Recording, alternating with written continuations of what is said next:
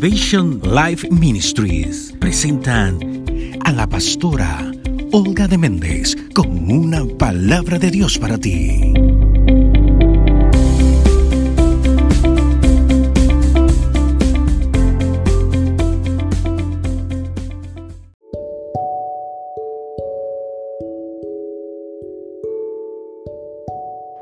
Buenos días, ¿cómo estás en el día de hoy? Otra vez es un gusto compartir contigo la palabra que el Señor nos regala en el día de hoy. Y según la agenda de vida, Soy Luz del Mundo, nos toca segunda a los Tesalonicenses, verso 4. Sin embargo, yo voy a leer el 3 y voy a leer el 5 también contigo. Y versa de la manera siguiente. Debemos siempre dar gracias a Dios de vosotros, hermanos, como es digno, por cuanto vuestra fe va creciendo y la caridad que cada uno de ustedes muestra y abunda entre vosotros. Tanto que nosotros mismos nos gloriamos de vosotros en las iglesias de Dios, de vuestra paciencia y la fe en todas vuestras persecuciones y tribulaciones que sufrís. Una demostración del justo juicio de Dios, para que seáis tenidos por dignos del reino de Dios, por el cual asimismo padecéis. Qué gloriosa palabra, qué testimonio tenemos ahí de parte de nuestro hermano Pablo, del apóstol Pablo, que nos anima en este tiempo a muchas cosas. Por ejemplo, aquí está Pablo reconociendo que esta iglesia ha asimilado la palabra del Señor y ha dejado que esta palabra penetre en los corazones, en sus corazones, y que por ella ellos están esforzados para agradar a Dios caminando por ella.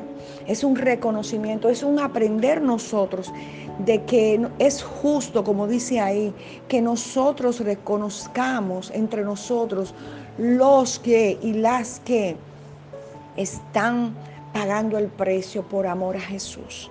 No por exhibirse, sino para gloriar al Señor. Aquí lo está haciendo Pablo.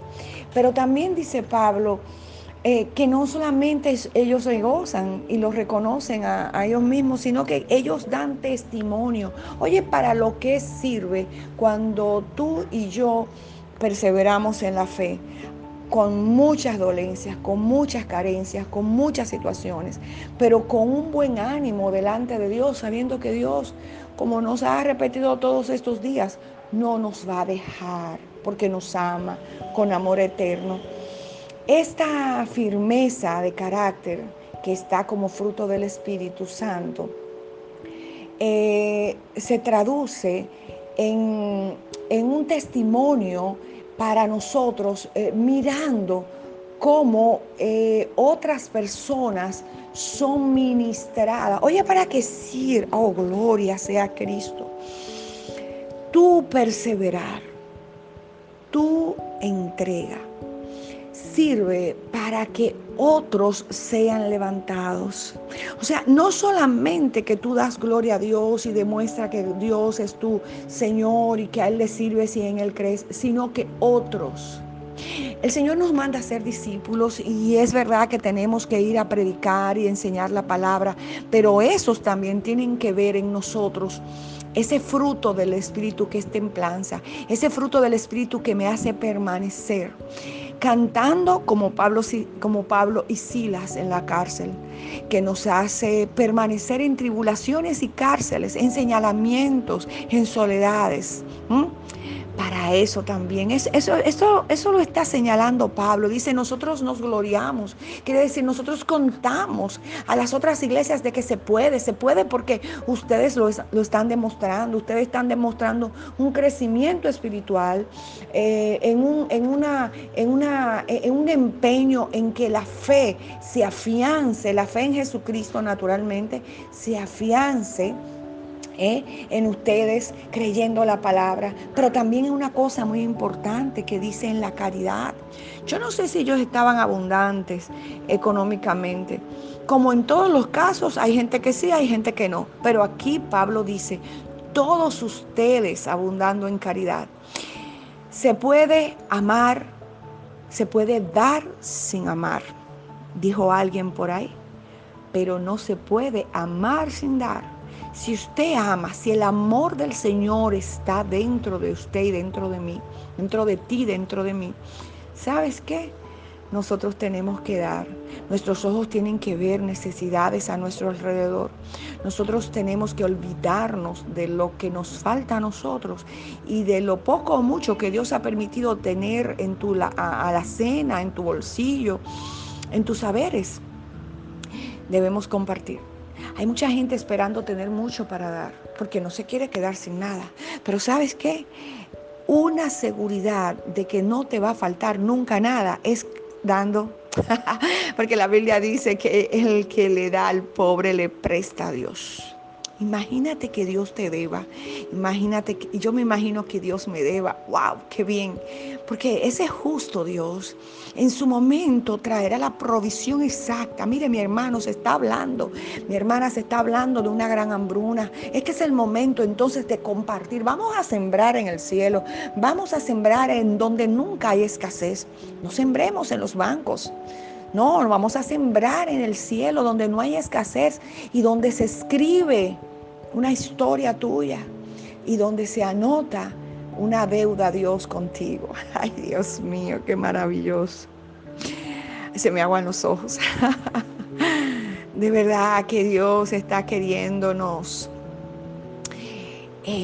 bendecir con esta palabra. Y estas reuniones a través de el repasar interdiario la palabra del Señor es esa demostración fiel de Dios de animarnos a más. Pablo reconoce la iglesia que está trabajando, que está avanzando, pero también Pablo reconoce y usa eso para testificar a otros. Pero también Pablo dice que es justo que nosotros permanezcamos en medio de la tribulación sin procurar salir de ella, no de una manera que nos guste, o sea, demostrando que nos gusta sufrir, que somos partícipes de que el cristiano esté sufriendo. No estamos diciendo eso. Lo que estamos diciendo es que nosotros no abandonamos la fe, no nos apiamos de la cruz, no abandonamos a Cristo porque nos esté yendo mal o muy mal.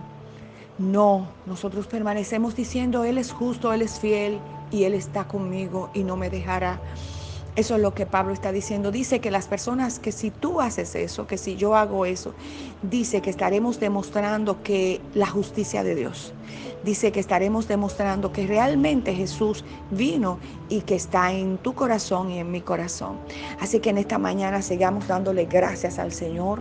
Este es un día hoy de consagración, como lo hemos designado cada miércoles. Yo no sé si tú estás enterado, pero hay un grupo que estamos en consagración.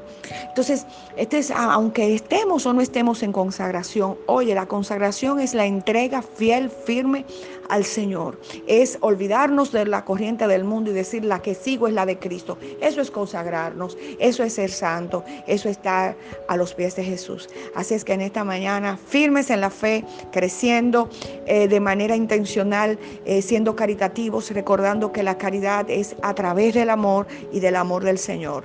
Dios te bendiga, un abrazo y nos vemos o nos oímos otra vez muy pronto. Un abrazo.